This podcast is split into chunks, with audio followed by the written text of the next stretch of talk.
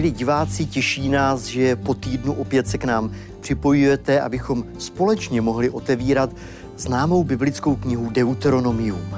Jsme téměř v jejím závěru a dnes nás čeká jedinečný pohled. Minule jsme se dívali, jakým způsobem poselství této knihy ovlivnilo celý starý zákon, další knihy, které byly sepsány v onom židovském prostředí, a dnes bychom chtěli nahlédnout do toho, jakým způsobem i nový zákon, tedy křesťanská posvátná písma, citují tuto knihu a jak se na ní odkazují. A věřím, že toto spojení bude opět zajímavé, silné a inspirativní. Těší mě, že i dnes v americkém Berrien Springs nás čeká náš milý host, eh, profesor starého zákona Jiří Moskala. Krásný den. Taky přeji hezký den a zdravím z Andrewsovy univerzity. Eh, já už jsem říkal, že se pokusíme dnes podívat eh, na knihu Deuteronomium s optikou nového zákona. A tak dříve, než položím svou první otázku, přečtu pro nás, pro všechny, první text. Eh, ten první takový výrazný text, který můžeme číst v Evangelii, který nás odkazuje na knihu Deuteronomium, je zaznamenaný hned ve čtvrté kapitole Matoušova Evangelia. Tehdy byl Ježíš duchem vyveden na poušť, aby byl pokoušen od ďábla. Postil se 40 dní a 40 nocí, až nakonec vyhladověl. Tu přistoupil pokušitel a řekl mu, jsi syn boží, řekni, ať z těchto kamenů jsou chleby. On však odpověděl, je psáno, nejenom chlebem bude člověk živ, ale každým slovem, které vychází z božích úst. A toho vezme ďábel do svatého města, postaví ho na vrcholek chrámu a řekne mu, jsi syn boží, vrhni se dolů, vždyť je psáno, svým andělům dá příkaz, na ruce tě vezmou, aby nenarazil nohou na kámen. A Ježíš mu pravil, ale také je psáno, nebudeš pokoušet hospodina, boha svého. Pak ho ďábel vezme na velmi vysokou horu, ukáže mu všechna království světa i jejich slávu a řekne mu, toto všechno ti dám, padnežli přede mnou a budeš se mi klanět. A tomu Ježíš odpoví, jdi z cesty satané, nebo je psáno, hospodinu bohu svému se budeš klanět a jeho jediného uctívat. Eh, Jiří, pokud se dobře pamatuju, ty si už v úvodu, v tom úplně prvním díle našich setkání mm-hmm. vzpomínal, že to je jedinečný text, protože Ježíš každou tu odpověď vlastně dává ze starého zákona z knihy Deuteronomium. Eh, můžeš nám trošku přiblížit vůbec to pozadí, odkud čerpá, můžeme možná postupně projít ty Ježíšovy jednotlivé odpovědi. Eh, dobře, na úvod bych chtěl zdůraznit, že zde Ježíš začíná svoji veřejnou službu byl pokřtěn a duch boží ho nevede k tomu, aby udělal první kázání a první projev, ale vede ho vlastně na poušť, aby zde na poušti si uvědomil, jaké je jeho poslání a jakou metodu má zvolit a jaké metody, eh, aby dosáhl cíle eh, a splnil úkol, pro který zde přišel. Eh, poté pak jde a bude zvěstovat evangelium. Tedy je to klíčové místo, klíčový moment v Ježíšově životě, kdy před začátkem své veřejné činnosti vlastně prochází těmito třema pokušeními. Eh, to, co je důležité si uvědomit, že vlastně Ježíš zde přišel, eh, on se narodil, aby zemřel. On také eh, se narodil, aby porazil ďábla, satana a ukázal, odmaskoval, kdo vlastně je a taky, aby porazil hřích. No a v té souvislosti je velice důležité si uvědomit, že aby toho dosáhl, aby porazil ďábla, aby eh, eh, šel na smrt eh, správným způsobem a v životě jednal podle boží vůle, k tomu vlastně používá knihu Deuteronomium, hmm. která mu pomáhala, aby věděl, jak přesně jednat, jak odpovídat a co dělat.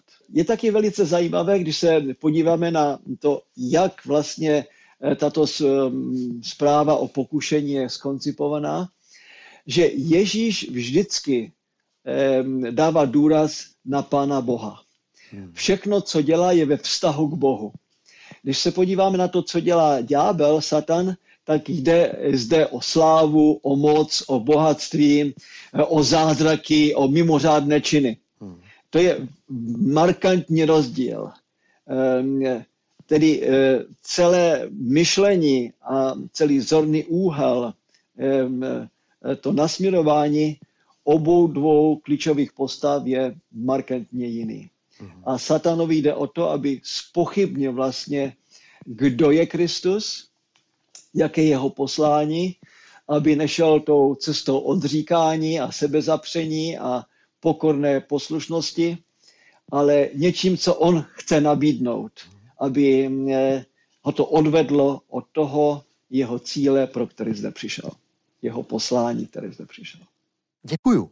Když tedy z toho textu, který jsem četl, vyberu tu první Ježíšovu odpověď, tak jsem se díval, první citát je z osmé kapitoly knihy Deuteronomium, kdy říká, nejenom chlebem bude člověk živ, ale každým slovem, které vychází z božích úst.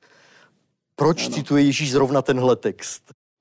Eh, je to zajímavý kontext eh, v Deuteronomiu v té osmé kapitole eh, se zdůrazňuje, jak se pán Bůh pečlivě staral o boží lid. Že mu vlastně nic nechybělo.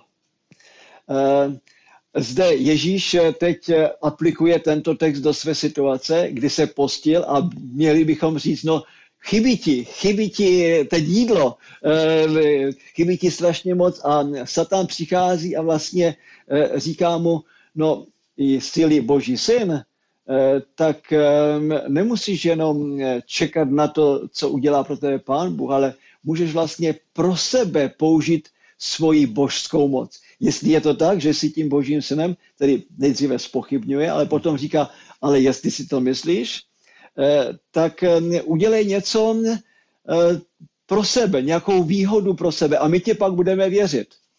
A to je ten rozdíl. Když Kristus přichází na tento svět, tak přichází, aby zde žil jako člověk. V úplné totální poslušnosti a závislosti na svém otci. Satan ho chce od toho odvést a říct si mu, no však eh, proč bys měl trpět? Eh, teď ti něco chybí, něco potřebuješ, tak použij pro sebe tu boží moc. A tím chtěl vlastně um, ho odvést od toho jeho poslání, že by měl žít pokorně, soustředěně, jako um, člověk, který je velice fragile, velice křehký um, ve své povaze. Děkuju. Eh, ta druhá Ježíšova odpověď je převzata z šesté kapitoly knihy Deuteronomium, tak Ježíš tam říká, nebudeš pokoušet hospodina Boha svého. Opět to nejsou jeho slova, ale vrací se k něčemu, co už je starý text. Můžeme ho zase trošku osvětlit? Eh, vlastně to je citace ze situace, kdy boží lid byl netrpělivý a chtěl jakoby pana Boha přinutit, eh, aby zasáhl, protože jim něco scházelo. Eh, je tak zajímavé, že pán Bůh teď tento text použije k tomu, aby odvrátil satanovo pokušení, který mu chce nabízout. Ne, nemusí žít přece takovou složitou cestou odříkání. Stačí, kdyby si ukázal zázrak, když přece je psáno, tedy on se odvolává na to, co je psáno. Uh-huh.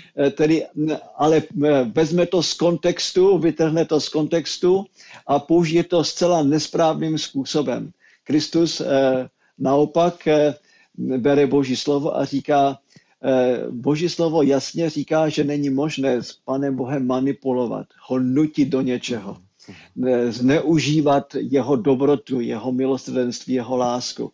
Takže když mu Satan nabízí vlastně, ty nemusíš žít eh, splnit své poslání odříkáním a tou pokorou a vším, co chceš udělat. Ehm, eh, přece stačí, kdyby si ukázal svoji moc, eh, svoji slávu, kdyby si ukázal zázraky, tak my ti budeme věřit. Mm-hmm. Tady hned v tom, při tom chrámu, tam v, v, při tom vchodu je spoustu lidí. Přichází, když uvidí, zatleskají a půjdou za tebe. Nemusíš jít touto cestou poslušnosti.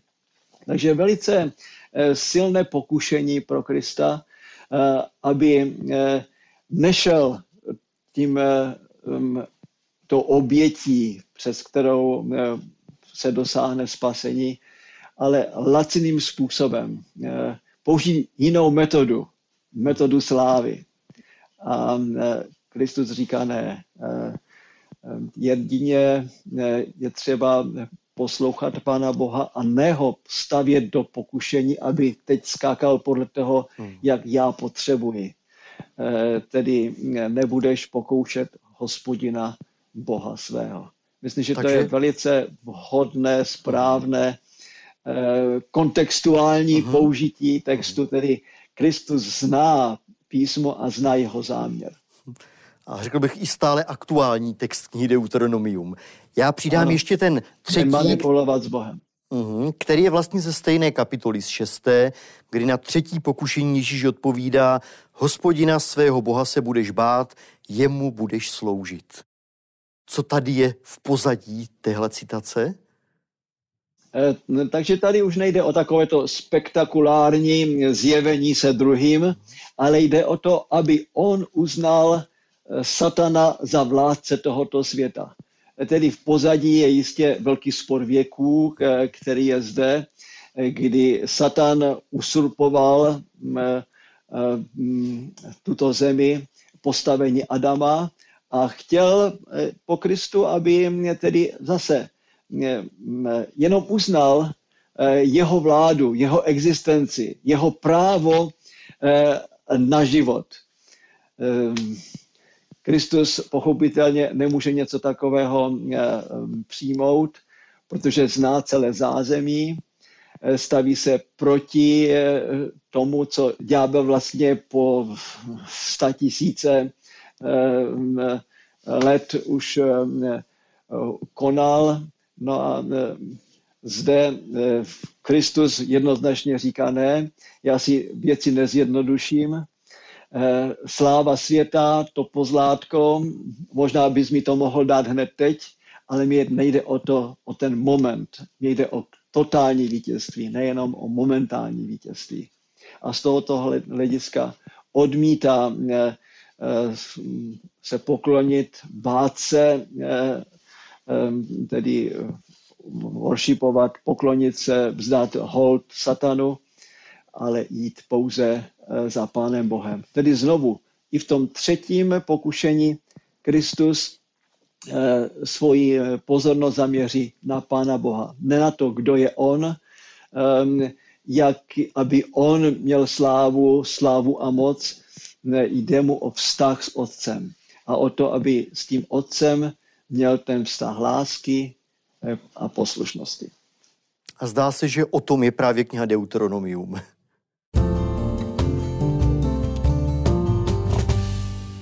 Kromě evangelií ale najdeme celou řadu dalších novozákonních textů, které se budou odkazovat právě na knihu Deuteronomium.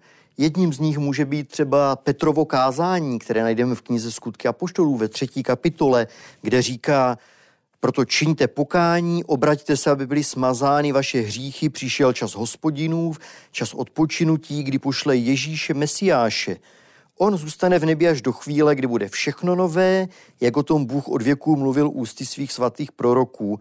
A Možíš totiž řekl, hospodin, náš Bůh vám povolá proroka z vašich bratří, jako jsem já, toho budete poslouchat ve všem, co vám řekne. Eh, u toho textu se vždycky zarazím, tak možná to využiju a zeptal bych se tě, Jiří, eh, to je odkaz opět slova z knihy Deuteronomium a mluví se, že Bůh zaslíbil nového proroka, a Petr to vztáhne na Ježíše. To je trošku pro mě nesourodé. Hmm.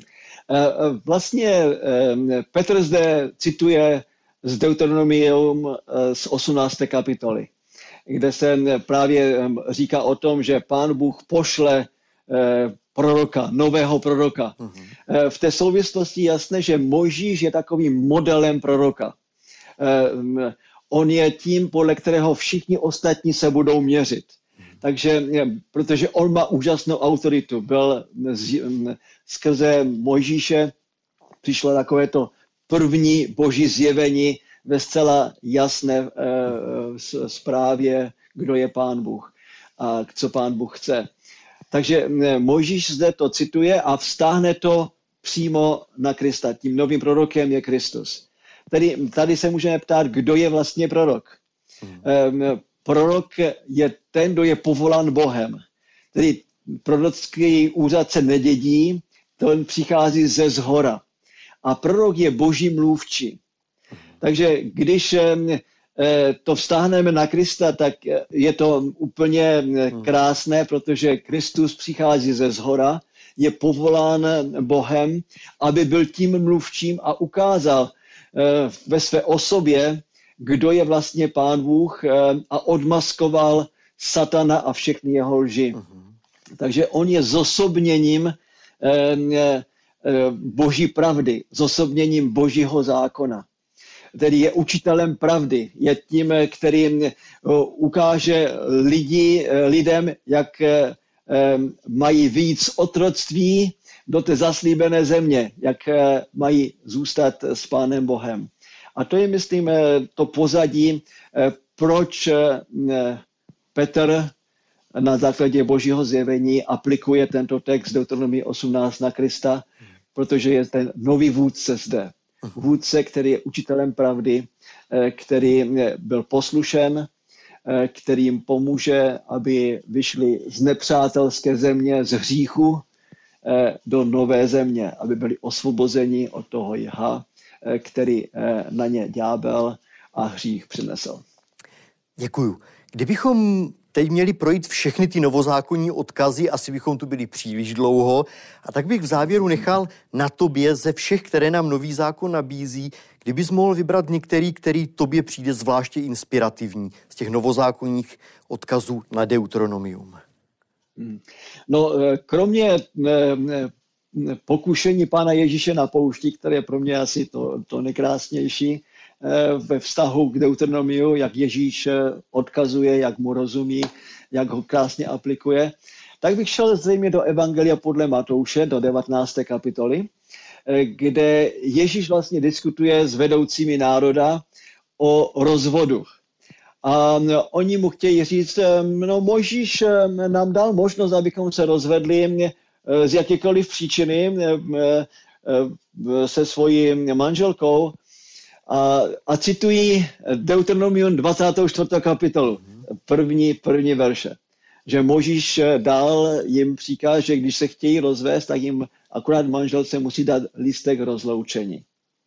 To, co je zajímavé, že Ježíš teď nepopírá platnost toho, co řekl Mojžíš, ale chce jim ukázat na aplikaci že eh, tu, ta aplikace je vždycky nutná eh, v, ve znalosti eh, kontextu. Protože oni to berou, ano, v situaci, kdy jsem nespokojen se svojí manželkou, tak je dám lístek do zloučení a mm, je všechno vyřešené. Kristus říká, toto je vlastně jenom litera zákona. Litera zákona může zabíjet. Já bych vám chtěl připomenout, vlastně jim připomíná, Eh, jaká byla souvislost. A říká, Možíš vám to dal kvůli tomu, že jste měli zatvrzelé srdce. Sklerokardia eh, je použito takhle, skleroza srdce. A kvůli tomu, že jste byli zatvrzeli, nechtěli jste poslouchat Pana Boha, nechtěli eh, jste být milosrdní, odpouštět a žít ve vzájemné lásce, tak pán Bůh prostřednictvím Možíše vám to povolil. A pak ještě jde dál a říká nejenom, že to byla souvislost, uh, že jste měli zatvrzelé srdce, ale pak jim ukazuje na ideál a říká, ale na začátku tak vůbec nebylo. Takže rozvod vlastně to, to není v božím plánu.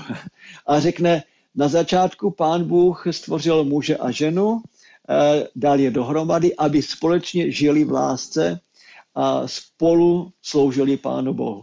Na začátku tak nebylo. A pak to rozvíjí dál, že jedině potom, když skutečná nevěra a nevíra je eh, v, v, těch vztazích mezi mužem a ženou, nejenom nějaká eh, příčina, nějaká maličkost, ale skutečná eh, příčina, že vlastně ten vztah se kompletně rozpadne tím, že ten jeden partner jde za nějakým jiným a zůstává v tomto nesprávném vztahu, pak zase kvůli té sklerokardii není jiná možnost, než tento, tato rozluka, tento rozvod. Takže Ježíš vlastně, a to se mi líbí, vede posluchače k tomu, aby si uvědomili ideál. Nejdříve ideál, potom, jestli nejsou sami v takové té osobní krizi, že mají tu sklerózu srdce, zatvrzelost, a pak, když opravdu není žádná jiná možnost, pak eh, hledat novou cestu. Ale ehm, ten, ten záměr toho zákona bylo eh, pomáhat lidem a ne, aby je eh, ten zákon přivedl ještě do větších problémů. Já ti chci moc poděkovat za to, že jsi nám pomohl propojit právě ty dvě velké části, starý i nový zákon, které se nádherným způsobem navzájem osvětlují, doplňují a představují evangelium. Jsem rád, že jsi na to udělal prostor, že jsi tu byl s námi i dnes a že ještě jednou budeme mít příležitost takto otvírat knihu Deuteronomium. Díky moc. Taky mě to těšilo, že jsme si mohli znovu povyprávět eh, o tom vztahu mezi Deuteronomiem a novým zákonem.